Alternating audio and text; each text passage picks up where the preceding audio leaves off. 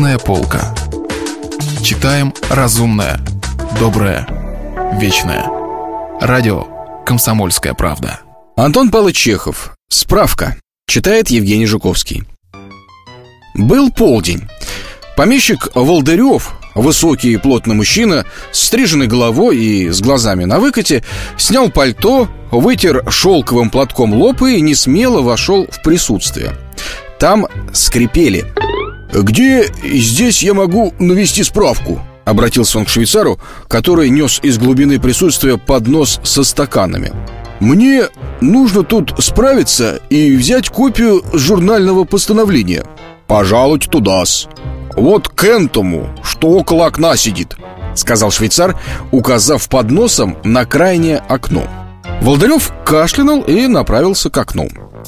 Там, за зеленым, пятнистым, как тиф, столом сидел молодой человек с четырьмя хохлами на голове, длинным угреватым носом и в полинялом мундире. Уткнув свой большой нос в бумаге, он писал — Около правой ноздри его гуляла муха, и он то и дело вытягивал нижнюю губу и дул себе под нос, что придавало его лицу крайне озабоченное выражение. «Могу ли я здесь, у вас, — обратился к нему Волдырев, — навести справку о моем деле? Я Волдырев, и, кстати же, мне нужно взять копию журнального постановления от 2 марта.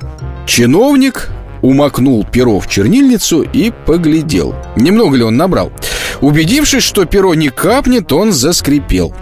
Губа его вытянулась, но дуть уже не нужно было. Муха села на ухо. «Могу ли я навести здесь справку?» — повторил через минуту Волдырев. «Я Волдырев, землевладелец». «Иван Алексеевич!» — крикнул чиновник в воздух, как бы не замечая Волдырева. «Скажешь купцу Яликову, когда придет, чтобы копию заявления в полиции засвидетельствовал. Тысячу раз говорил ему». «Я относительно тяжбы моей с наследниками княгини Гугулиной», — пробормотал Волдырев. «Дело известное. Убедительно вас прошу заняться мною». Все не замечая Волдырева, чиновник поймал на губе муху, посмотрел на нее со вниманием и бросил.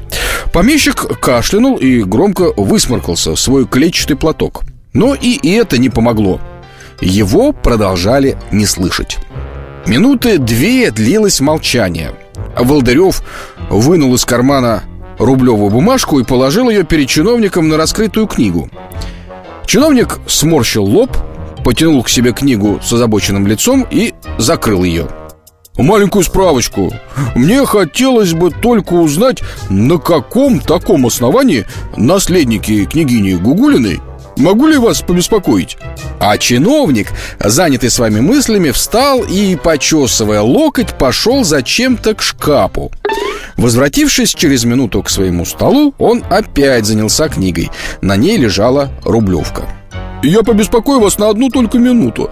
Мне справочку сделать только», Чиновник не слышал. Он стал что-то переписывать. Болдырев поморщился и безнадежно поглядел на всю скрипевшую братью. «Пишут», — подумал он, вздыхая.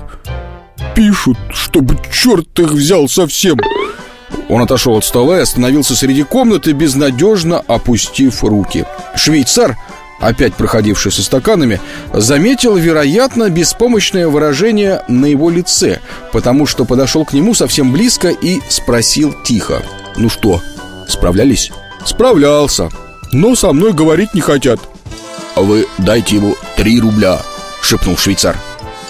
«Уж я дал два, а вы еще дайте». Волдырев вернулся к столу и положил на раскрытую книгу зеленую бумажку — Чиновник снова потянул к себе книгу и занялся перелистыванием, и вдруг, как бы нечаянно, поднял глаза на Волдырева. Нос его залоснился, покраснел и поморщился улыбкой. «Ах, что вам угодно?» — спросил он.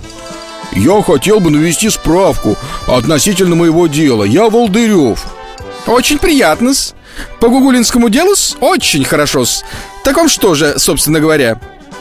Волдырев изложил ему свою просьбу. Чиновник ожил, точно его подхватил вихрь. Он дал справку, распорядился, чтобы написали копию, подал просящему стул. И все это в одно мгновение. Он даже поговорил о погоде и спросил насчет урожая. И когда Волдырев уходил, он провожал его вниз по лестнице, приветливо и почтительно улыбаясь, и делая вид, что он каждую минуту готов перед просителем пасть ниц. Волдыреву почему-то стало неловко, и, повинуясь какому-то внутреннему влечению, он достал из кармана рублевку и подал ее чиновнику. А тот все кланялся и улыбался, и принял рублевку как фокусник, так что она только промелькнула в воздухе. «Ну, люди!» — подумал помещик, выйдя на улицу, остановился и вытер лоб платком. Если вы пропустили главу любимого произведения или хотите послушать книгу целиком, добро пожаловать к нам на сайт kp.ru слэш радио раздел «Книжная полка». Книжная полка. Читаем разумное, доброе, вечное.